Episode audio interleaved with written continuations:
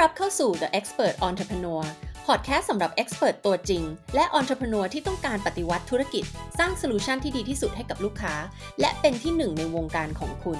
ถึงเวลาแล้วที่จะอัปเกรดธุรกิจ ให้เหมาะกับความเชี่ยวชาญนั้นเป็นที่สุดของคุณ ดึงดูดลูกค้าคุณภาพสูง ที่จ่ายราคาหลักล้านด้วยความเต็มใจและไม่ต่อรอง ถ้าคุณเหมือนกับนิดา คุณคงเบื่อมากกับการที่ต้องเอาความเชี่ยวชาญดีๆ คุณภาพสูงของคุณ ไปแข่งกันลดราคา ลดคุณภาพบริการ และทำสิ่งที่เหมือนๆกัน เพราะคู่แข่งในตลาด mass นั้นมหาศาลมากๆ และบอกเลยค่ะว่าไม่สนุกหรอกที่จะแข่งอยู่ในตลาดนี้ มาพลิกโฉมธุรกิจเป็นที่สุดในวงการทำแบรนด์แบบ high-end และไร้ซึ่งคู่แข่งด้วยราคาพรีเมียม ถ้าพร้อมแล้วไปลุยกันเลยค่ะ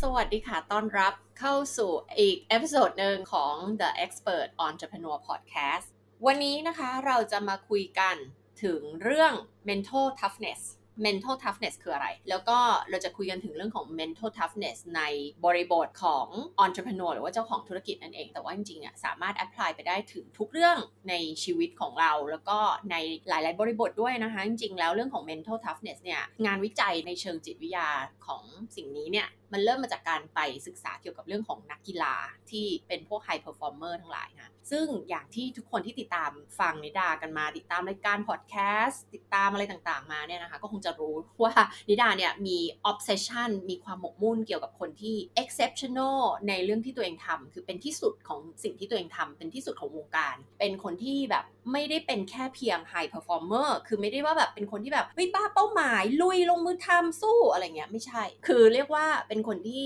ต้องการจะดีที่สุดเก่งที่สุด หรือว่าในบริบทของการทำธุรกิจคือต้องการเป็นที่หนึ่งต้องการเป็นคนที่มีโซลูชันที่ดีที่สุดให้กับลูกค้าในเรื่องเรื่องนั้น ซึ่งน่าจะบอกว่าจริง ๆ แล้วมันไม่ได้เกี่ยวกับการแข่งขันกับคนอื่นนะจริงๆมันคือการแข่งขันกับตัวเราเอง คนที่มี drive ที่อยากจะสำเร็จในระดับแบบนั้นอะส่วนใหญ่แล้วมันเกินคำว่าเปรียบเทียบตัวเองกับคนอื่นไปแล้ว มันเลยมานานมากแล้ว มันเป็นเรื่องของการแบบแข่งขันกับตัวเอง มันเป็นเรื่องของความที่เวลาเรา success ในระดับระดับแบบนั้นอะมันเกิดความสุขจากภายในที่เรารู้สึกว่าเราสามารถที่จะแบบไปเล่นเกมในลีกที่มันสูงยิ่งขึ้นได้นึกออกไหมคะเหมือนแบบฉันไปในเลเวลต่อไปต่อไปต่อไปละเนี่ยเหมือนคนเล่นเกมชนะอะน่าจะเข้าใจว่าแบบเออเวลาที่เขาชนะเกมในในด่านต่อไปหรือในเลเวลต่อไปเนี่ยมันจะมีความภาคภูมิใจ มันจะมีความแบบว่าเอ้ยทำได้แล้วอะไรแบบเนี้ยมันเป็นอารมณ์นั่นแหละนะคะ เวลาที่เราประสบความสำเร็จในเรื่องต่างๆ ทีนี้เรื่องของ mental toughness เนี่ยมันเป็นสิ่งที่จริงๆแล้วสำคัญมากเลยนะ ถ้าว่าเราอยากจะประสบความสำเร็จในชีวิต เราอยากจะ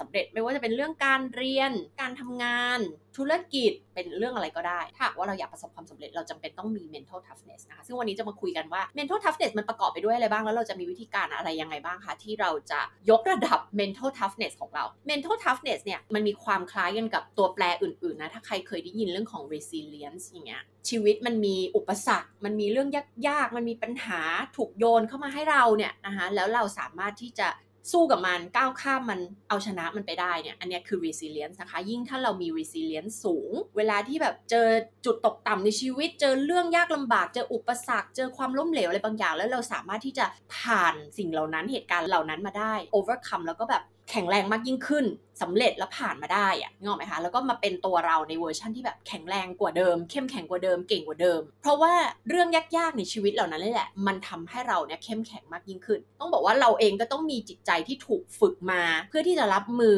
กับเรื่องยากลำบากเหล่านั้นได้ด้วย เพราะว่าถ้าเกิดว่าไม่มีเนี่ยเราก็อาจจะเกิดเป็นทรอมมาแย่ไปเลยก็ได้ เพราะฉะนั้นเนี่ยเราจำเป็นที่ต้องสร้างให้ตัวเองมี resilience อยู่ตลอดเวลา คนเราถ้ามี resilience เนี่ยคือความสามารถที่เราจะแบบก้าวข้ามนะเรื่องยากๆ อุปสรรค สถานการณ์ที่ยากลำบากเหล่านี้มาได้ มันทำให้เราเข้มแข็งมากยิ่งขึ้น บวกกับสิ่งที่เรียกว่า positivity คือการที่เราคิดบวก แล้วก็เวลาที่เราคิดบวกอะ่ะเรามี positivity อะ่ะเวลาในโลกมันมีโอกาสใช่ไหมมีโอกาสเข้ามาเสมอเนี่ย เราจะมองเห็นโอกาสเหล่านั้น แต่ถ้าเราเป็นคนนกาทีฟอะเราเป็นคนคิดลบ เวลามันมีโอกาสเนี่ย มันเห็นอยู่รอบตัวเราเนี่ย เกิดอะไรขึ้นคะ เวลาที่เราเห็นโอกาสเหล่านั้น เราจะมองว่า อุ๊ยทำไม่ได้หรอก ไม่สำเร็จหรอก อุ๊ย ช่างมันเถอะ อุ๊ย อันนี้เราไม่คู่ควรกับเรื่องนี้หรอก เราทำไม่ได้หรอกเงี้ยถูกไหมคะ แต่ถ้าเราเป็นคน positive เราเห็นโอกาสเหล่านั้น เราจะหยิบฉวยโอกาสเหล่านั้นมาเป็นของเรา เพราะว่าเราเชื่อว่าเราทำได้ เรื่องนี้ฉันสามารถทำได้ ฉันแฮนด์ลได้ ฉันสามารถที่จะทำเรื่องนี้ได้สำเร็จ ดังนั้นเวลาเรามองไปในโลกเราก็จะเห็นโอกาสต่างๆ มากมายเวลาที่เรามี positivity ดังนั้นเนี่ยการที่เรามี resilience แล้วก็ positivity เนี่ยนะคะมันทำให้เราเนี่ยมี mental toughness สมัยก่อนที่เขาทำวิจัยเรื่องนี้นะคะเขาเข้าไปเรียนรู้อะว่านักกีฬาที่เป็นกลุ่มที่แบบพิเศษสเปเชียลมากๆ ที่แบบเฮ้ยเก่งแบบสามารถที่จะ achieve ในเรื่องของกีฬาไปเป็นแชมป์ไม่เป็นอะไรอย่างนี้ได้นะคะระหว่างกลุ่มที่เจ๋งกับเจ๋งแบบสุดยอดเนี่ยนะคะเขามีการเอามาเปรียบเทียบกัน แล้วเขาคนเพราะว่ากลุ่มที่เจ๋งแบบสุดยอดอะ จะมีหลาย ๆ อย่างที่เป็นสัญญาณบ่งชี้ว่ามี mental toughness มากกว่ากลุ่มที่เป็นกลุ่มที่เรียกว่าเจ๋ง เจ๋งแบบธรรมดายังไม่ได้เจ๋งแบบสุดยอดนะคะมันมีความแตกต่างกันจริง ๆ ซึ่งเกี่ยวโยงกับเรื่องของ mental toughness ทีนี้เนี่ย mental toughness นอกจากมันจะสามารถพยากรณ์ความสำเร็จได้แล้วเนี่ยมันยังเป็นเหมือนกล้ามเนื้อคือมันเป็นเหมือนกล้ามเนื้อที่เราต้องฝึกมัน ซึ่งจริง ๆ งานวิจัยเขาค้นพบนะคะว่า mental toughness เป็นสิ่งที่มีส่วนว่ามาจากยีนของเรา ก็คือเป็น DNA ของเราเลยแล้วเราเกิดมาเป็นมันอยู่ใน genetics อยู่ในยีนของเรา แต่มันเป็นสิ่งที่ไม่ใช่ว่าคุณเกิดมาแล้วแบบด้วยบุคลิกภาพด้วยยีนของคุณอะไม่มี mental toughness แล้วคุณจะสร้างมันขึ้นมาเลยไม่ได้ไม่ใช่นะว่ามันเหมือนกับหลาย ๆ เรื่องที่เป็นเรื่องของจิตวิทยาหลาย ๆ อย่างที่เป็นคุณลักษณะของคนเราเนี่ยนะคะมันจะมีทั้งที่แบบเป็นส่วนผสมระหว่าง nature กับ nurture นะ nature คือเกิดมาเป็นเป็นธรรมชาติมันอยู่ใน DNA ของคุณ กับ nurture คือคุณถูกเลี้ยงดู โดยปัจจัยสิ่งแวดล้อมเนี่ยทำให้คุณมีสิ่ง ซึ่งเรื่องนี้ mental toughness ก็เป็นเรื่องหนึ่งในนั้นเช่นกันนะคะ ที่มันเกิดขึ้นจาก 2 อย่างนะ มันจะมีประกอบกันจากยีนของเราที่มีอยู่แล้วไทยบุคลิกภาพของเรานู่นนี่นั่นอะไรเงี้ยนะคะที่มันมาโดยธรรมชาติ กับอีกส่วนหนึ่งคือ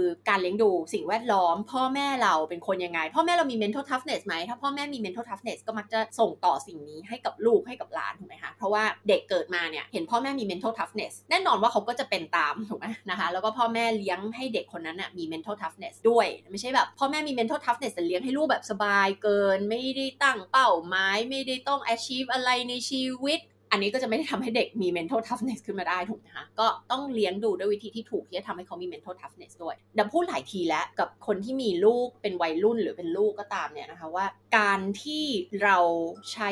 แรงกดดันแบบ healthy stress คำว่า healthy stress ก็คือการที่เราแบบใส่แรงกดดันลงไปที่เด็ก แต่เป็นในระดับที่เขาเรียกว่ายังอยู่ในระดับที่มันดีอะค่ะ เป็นแบบสุขภาพดีอะ healthy อะมันไม่ใช่ unhealthy มันมันเป็นแบบ healthy มันเป็น healthy stress ก็คือจริง ๆ มนุษย์เราเนี่ย ในการที่เราจะดึงศักยภาพสูงสุดของเราออกมาได้เนี่ย มันจำเป็นต้องมีสิ่งที่ pressure ให้เรากดดันให้เราทำสิ่งที่ยากเนอะไหมคะ นั่นก็คือการออกจาก comfort zone ของเราเอง เพราะถ้าคนเรายังอยู่ใน comfort zone แล้วทำอะไรที่เรารู้ว่ามันทำได้อยู่แล้วทำแบบเดิมทำง่าย ๆทำเลือกทำแต่อะไรที่ง่ายเนี่ย มันไม่มีทางเลยที่เราจะเก่งขึ้นถูกไหมเราก็จะแบบอยู่ที่เดิมของเรา แล้วเราก็จะไม่ได้ใช้ศักยภาพสูงสุดของเรา แล้วเราก็จะไม่สำเร็จไปกว่าในระดับที่เราเป็นอยู่ อันนี้เป็นอีกบทสนทนาพูดถึงเรื่องการเลี้ยงลูก แต่วันนี้สิ่งที่พูดจริงๆมันก็แอพพลายไปใช้ได้กับทุกบริบทเลยสำหรับใครที่ฟังอยู่มันเป็นเหมือนกล้ามเนื้อที่มันต้องได้รับการฝึก ไม่ว่ามันจะเป็นเรื่องอะไรก็ตามในชีวิต เวลาที่เราไปลองทำสิ่งนี้มา และแล้วครั้งแรกมันล้มเหลวปุ๊บอะ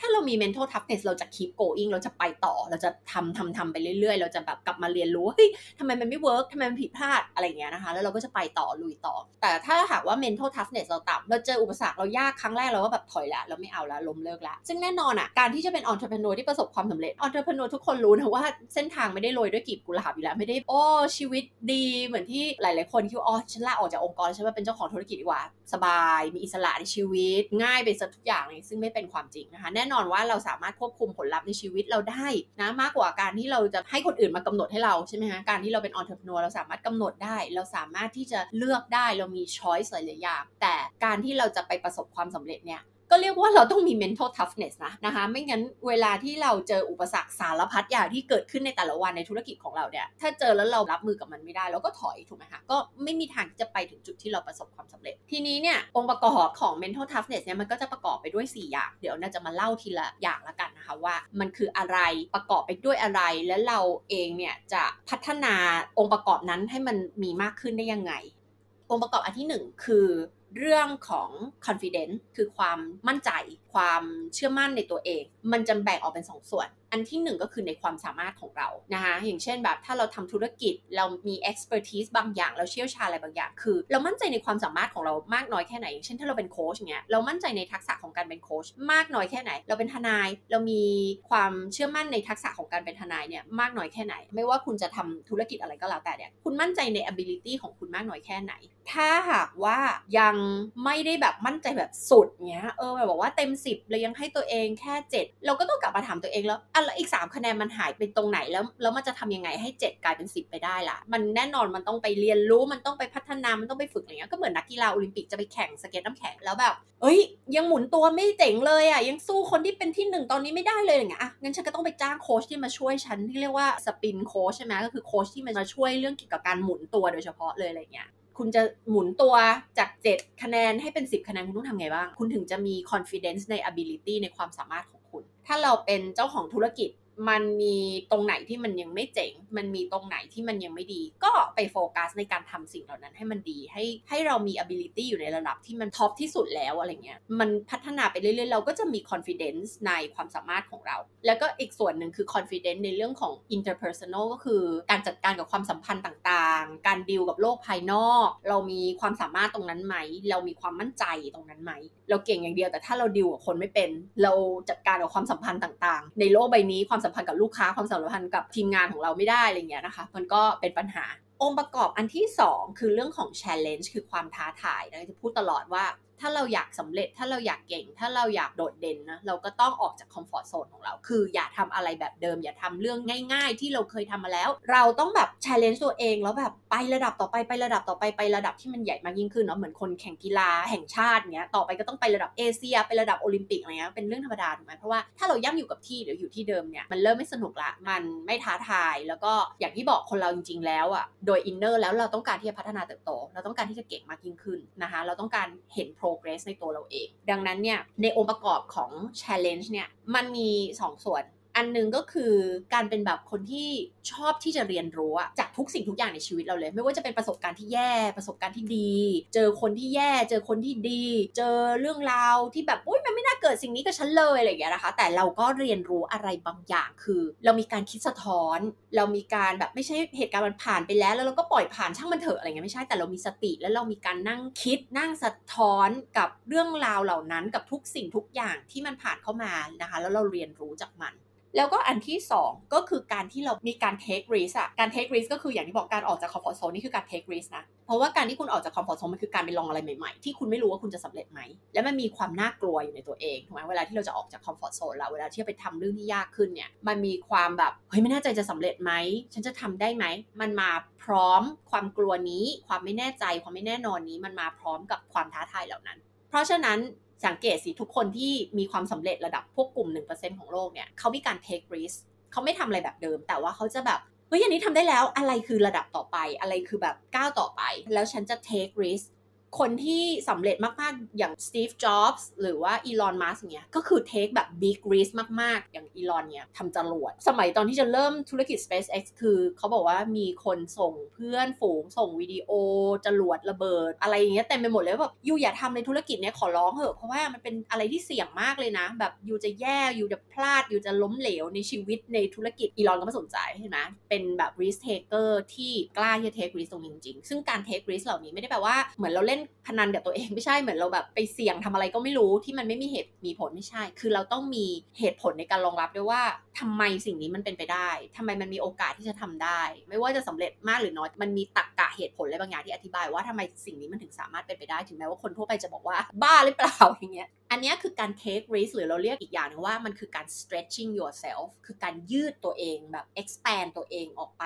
stretch เหมือนหนังยางอะหนังยางถ้ามันแบบ อยู่เท่าเดิมอย่างเงี้ยมันก็แบบเท่าเดิมแต่เรายืดมันออกไป เหมือนตัวเราอะเรากำลังยืดตัวเองให้เรารู้สึกแบบ เวลาเรายืดตัวเองมันจะยากขึ้นถูกไหมคือการที่เรา stretch ตัวเองเนี่ยมันเหมือนแบบโหยากจังเลยเรากำลังไปทำสิ่งที่ยากสิ่งที่ไม่แน่ใจคือมันไม่สบายเอาง่ายๆแต่การ stretch ตัวเองนี่แหละ มันจะทำให้เราเนี่ย achieve อะไรได้มากยิ่งขึ้น มันจะทำให้เราเก่งในการรับมือกับความท้าทายกับสิ่งที่ยาก พอทำหลาย ๆ ครั้งหลาย ๆ ครั้งหลายครั้งเหมือนนักกีฬาโอลิมปิกเหรียญทองอะพอทำซ้ำๆๆหลาย ๆ ครั้งแล้วเนี่ยสิ่งที่มันจะเกิดก็คือเราจะเห็นเอาคำผลลัพธ์ของการ stretch ตัวเองของการ take risk ว่าเฮ้ยสุดท้ายเอาคำมันดีนี่นาเฮ้ยเอาคำสุดท้ายมันคุ้มนี่นากับการที่เราอุตส่าห์ไปทำแบบนี้ ถึงแม้ว่าในเวลานั้นมันจะรู้สึกยากลำบากมากแค่ไหนก็ตาม แต่สุดท้ายแล้วมันได้ผลลัพธ์ที่ดี ถึงไม่ชนะถึงไม่ได้ผลลัพธ์ที่ต้องการแบบที่ตั้งใจไว้ในตอนแรกแต่มันต้องได้เลยบางอย่าง อาจจะได้ความภาคภูมิใจ อาจจะเก่งขึ้น อาจจะอะไรสักอย่างแต่มันจะได้อะไรบางอย่าง ซึ่งคนที่ผ่านกระบวนการนี้มาซ้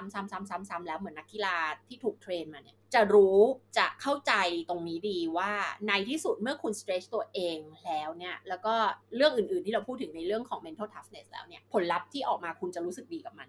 จริงๆ ที่อธิบายทั้งหมดเนี่ยเนี่ยก็คือเราเรามีวิธีการที่จะจัดการละ สมมุติว่าตัวเราวันนี้เนี่ยเรามองว่าองค์ประกอบของ challenge เนี่ย ข้อที่2เนี่ยเรายังมีน้อย เรายังเป็นคนที่แบบ play safe อยู่ เรายังเป็นคนที่ยึดติดกับการทำอะไรแบบเดิมๆ อะไรใหม่ๆ ยากๆ ไม่กล้าลอง อันนี้ก็คือเรารู้แล้วว่าโอเค สิ่งที่เราทำอยู่ไม่ได้ช่วยให้เราสำเร็จมากยิ่งขึ้นหรือว่าดึงศักยภาพสูงสุดของเราออกมา ดังนั้นเนี่ยเราต้อง stretch ตัวเองละ เราต้องเริ่มตั้งเป้าหมายที่มันแบบว่าเฮ้ยไกลกว่านี้ ยากกว่านี้ละ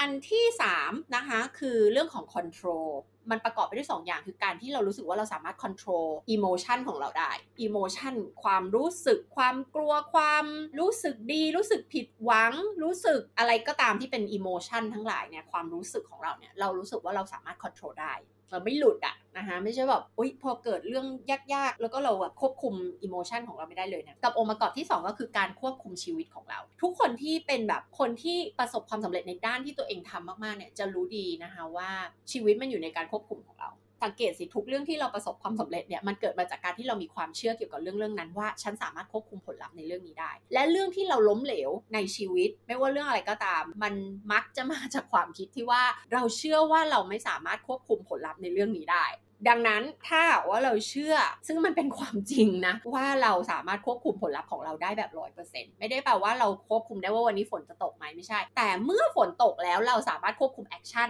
และ decision ของเราได้ว่าเราจะเลือกทำแบบไหน เมื่อฝนตกแล้วถูกไหมคะนี่คือการที่เราสามารถควบคุมผลลัพธ์ในชีวิตของเราได้ เศรษฐกิจไม่ดีอ่าไม่มีใครสามารถไปควบคุมเศรษฐกิจได้ไม่มีคนคนเดียวอะที่สามารถไปควบคุมเศรษฐกิจได้ใช่ไหมแต่เมื่อเศรษฐกิจแย่แล้วเราเลือกทำยังไงกับธุรกิจของเรา เราปรับทิศทางเราเปลี่ยนสินค้าที่จะขายเราเปลี่ยนกลุ่มเป้าหมายหรือเราทำอะไรนั่นคือ decision ของเรา นั่นคือสิ่งที่เราสามารถควบคุมได้ในชีวิตเราและในธุรกิจของเรา ดังนั้นเนี่ยถ้าคนที่รู้ว่าตัวเองแบบมีมี life control คือสามารถควบคุมผลลัพธ์ในชีวิตของตัวเองได้ ก็จะยิ่งทำให้เราประสบผลสำเร็จมากขึ้นประสบความสำเร็จในชีวิตมากยิ่งขึ้น ถ้าเรามี life control ต่ำก็คือเชื่อว่าผลลัพธ์ต่างๆในชีวิต เราควบคุมไม่ได้หรอกมันเป็นชะตากรรมเป็นสิ่งที่เกิดขึ้นเราไม่สามารถจะไปอะไรกับมันได้เนี่ยแน่นอนว่าเราก็จะไม่ทำอะไรที่จะพยายามทำให้ผลลัพธ์มันดีมากยิ่งขึ้น เราก็จะไม่ประสบความสำเร็จเท่าที่ควร ไม่ได้ดึงศักยภาพสูงสุดของตัวเองออกมา ไม่ได้ทำในสิ่งที่อยากจะทำจริง ๆ ไม่ได้ achieve ในสิ่งที่อยากจะ achieve จริง ๆ และองค์ประกอบสุดท้ายก็คือเรื่องของ commitment เรื่องของ commitment มันคือการที่เราแบบมีข้อสัญญาตกลงทางใจ บอกเราว่าจะทำเรื่องนี้แล้วเราก็ทำมันจริง ๆ นี่คือคำว่า commitment คือความทุ่มเท คือความจริงจัง กับสิ่งที่เราบอกว่าเราอยากได้จริง ๆ หรือว่าอยากจะทำให้มันสำเร็จจริง ๆ ซึ่งมันประกอบไปด้วยสองอย่าง อันที่หนึ่งก็คือ goal oriented อะแน่นอนคือมีเป้าหมายตั้งเป้าหมายแล้วก็ทำตามเป้าหมายนั้นทำ action ต่างๆ ลงมือทำเพื่อให้มันสำเร็จในเป้าหมายนั้นจริง ๆ กับอันที่ 2 คือ delivery สิ่งที่เราเรียกว่า delivery oriented มันอาจจะแบบดูเป็นทางการศัพท์วิชาการนะจริงๆ มันคือคนที่แบบมีแนวโน้มที่จะลงมือทำคือเหมือนไม่ใช่แค่แบบพูดอะ บอกว่าจะทำอันนี้แล้วก็แบบเหมือนพูดไปเรื่อย ๆ แต่ไม่ทำอะคุณ deliver คุณลงมือทำคุณลุยจริง ๆ อะไรเงี้ย แล้วก็การที่บอกว่าเป็น goal oriented ก็คือคุณแบบมีเป้าหมาย แต่ละวันคุณคิดเรื่องเป้าหมายนี้ แล้วคุณจะตั้งคำถามกับตัวเองตลอดว่า ฉันทำสิ่งที่ฉันทำอยู่ณเวลานี้เนี่ยมันสอดคล้องกับเป้าหมายของฉันหรือเปล่า หรือมันกำลังแบบทำให้เราถอยห่างจากเป้าหมายของเรา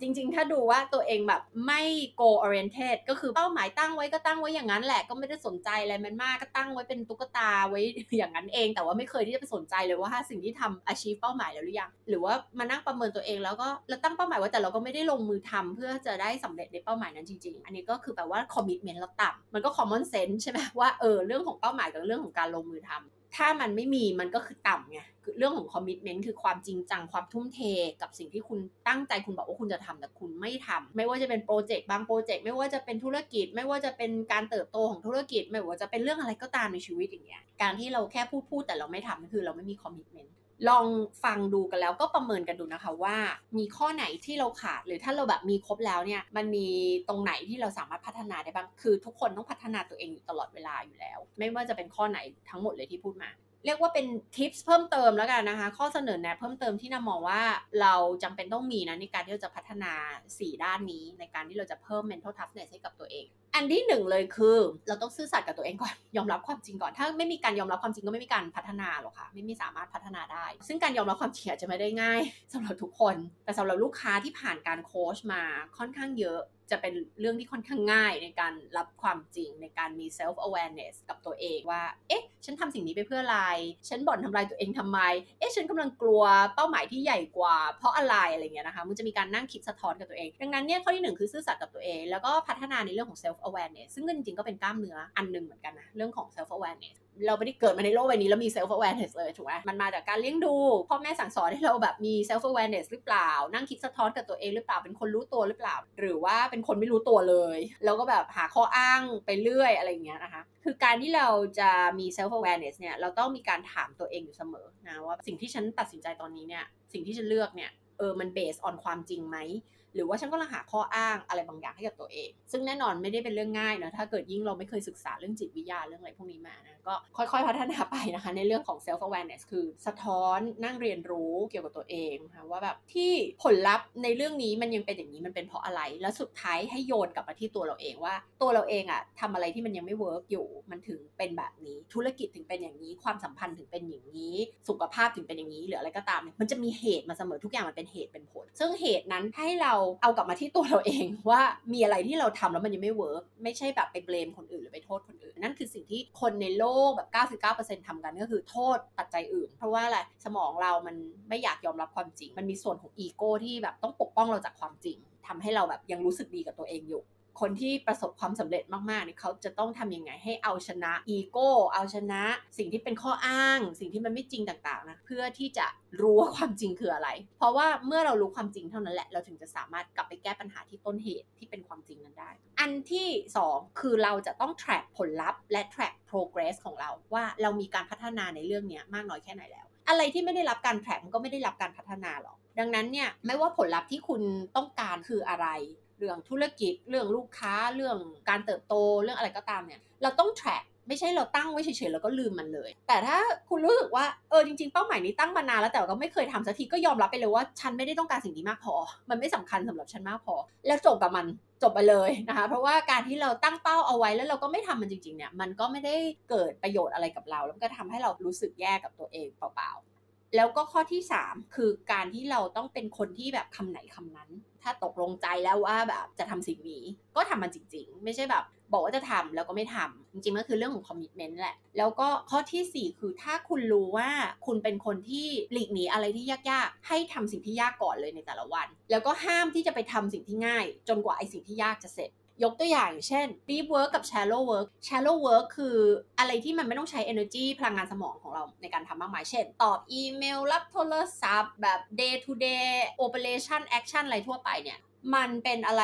ที่มันไม่ต้องใช้สมองคิดเยอะมากมาย ไม่ต้องแบบใช้ energy ของสมองเยอะแยะมากมาย แต่ deep work เนี่ย เป็นงานที่ต้องคิดต้องวิเคราะห์ต้องนั่งคิดสะท้อนนั่งอะไรตั้งเยอะแยะมากมาย คือใช้พลังงานสมองเยอะ แต่ deep work เนี่ย คืองานที่ทำให้ได้สิ่งที่มันเป็นชิ้นเป็นอันออกมา แล้วก็ทำให้เราเนี่ย up level สกิลของเราทำให้เราประสบความสำเร็จได้ เป็นการย่นระยะเวลาที่จะไปสู่ความสำเร็จที่เราต้องการ มันได้ประโยชน์หลายๆอย่างซึ่งวันนี้จะไม่พูดเรื่องนี้เดี๋ยวอาจจะมาจัดอีก episode เกี่ยวกับเรื่องนี้โดยเฉพาะแต่สังเกตนะว่าเราลองเข้าไปดูในองค์กร คนส่วนใหญ่ก็จะแบบเสียเวลาไปกับสิ่งที่มันเป็น shallow work ก็คืองานที่แบบอะประชุมอ้าวคุยนั่น คุยนี่ตอบอีเมลกันไปกันมานู่นนี่นั่นอะไรเงี้ยเพราะว่าอะไรมันแบบทำไปได้เรื่อยๆโดยที่เราไม่ต้องโฟกัสไม่ต้องใช้พลังงานสมองเยอะ แล้วก็อาจจะไม่ค่อยได้ spend เวลาในการทำเรื่องของ deep work ถ้านายกตัวอย่างของนาเนี่ย deep work ของนาก็สมมุติมันคือเรื่องของการเขียนบทความอ่านะคะนะเขียนบทความให้กับนิตยสาร Forbes นะคะหรือ Entrepreneur หรือ Brand Science Magazine ของทางฝั่งอังกฤษ จะบอกว่าในการที่เราจะเขียนบทความอันนึงมันต้องใช้สมาธิ และก่อนจะเขียนก็ต้องมานั่งคิดอีกจะเขียนหัวข้ออะไรดี หัวข้อนี้น่าสนใจไหมมันตอบโจทย์เรื่องของปัญหาอะไร จะคุยเรื่องปัญหาในแง่มุมไหนดี แล้วจะเขียนโซลูชันในเรื่องของอะไร คือถ้าใครอ่านบทความแล้วก็จะสังเกตว่าจะส่วนใหญ่เป็นบทความที่พูดเรื่องของปัญหาแล้วก็วิธีการแก้เนาะมันก็เป็นแบบ problem and solution ซึ่งก็ต้องมานั่งคิดจะเขียนเรื่องอะไร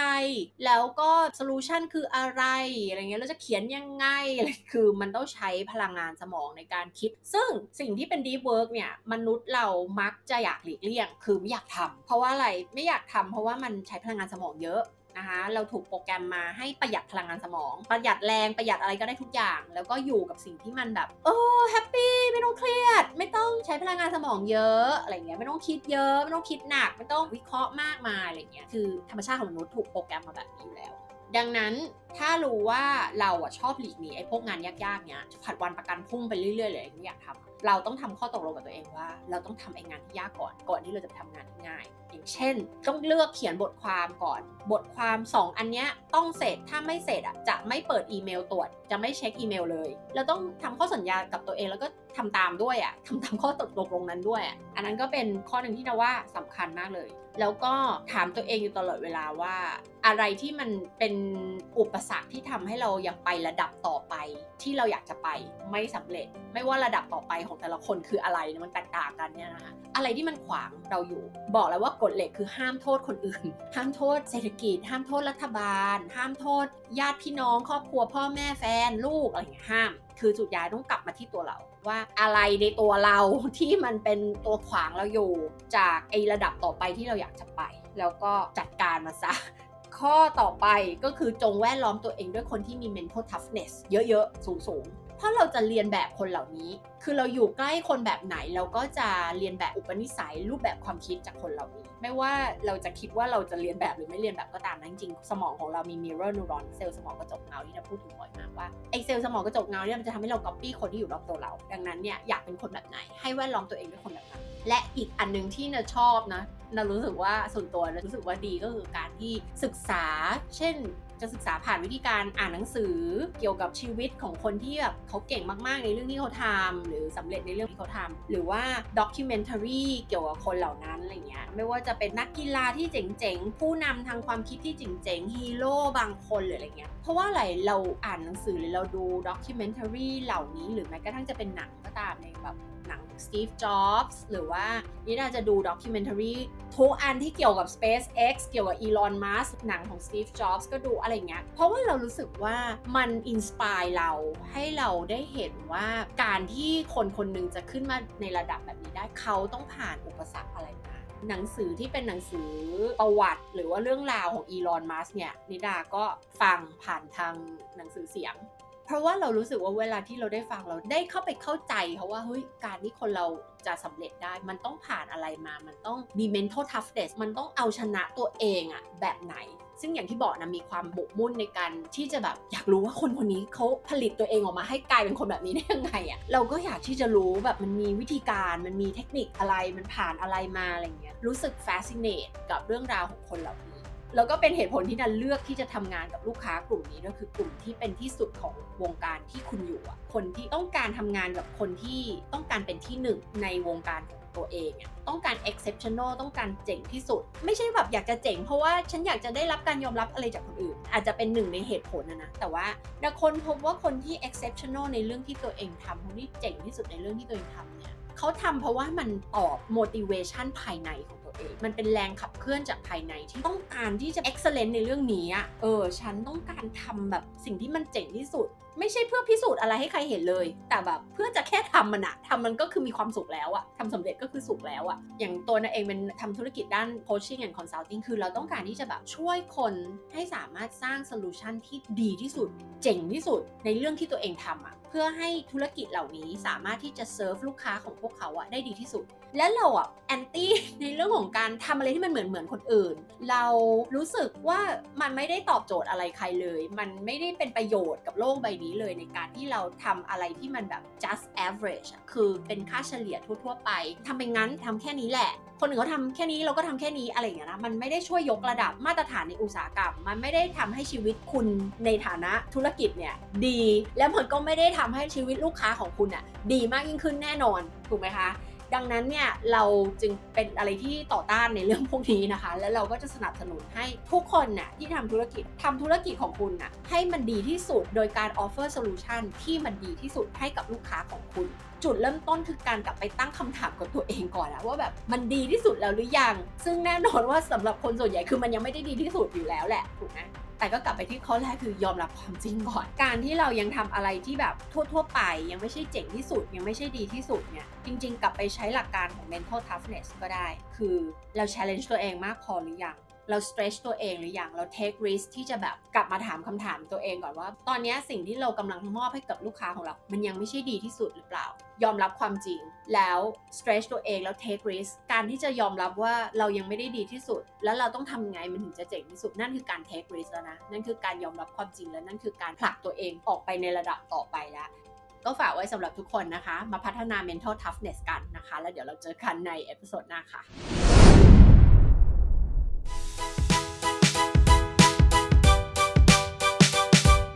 ขอบคุณที่ติดตามกันมากับอีกหนึ่ง episode ของ The Expert Entrepreneur นะคะ ถ้ารู้สึกว่าได้ประโยชน์จากพอดแคสต์นี้ ช่วยสนับสนุนเราโดยการกดรีวิวให้ดาวด้วยนะคะ ใช้เวลาไม่กี่วินาทีเท่านั้นค่ะ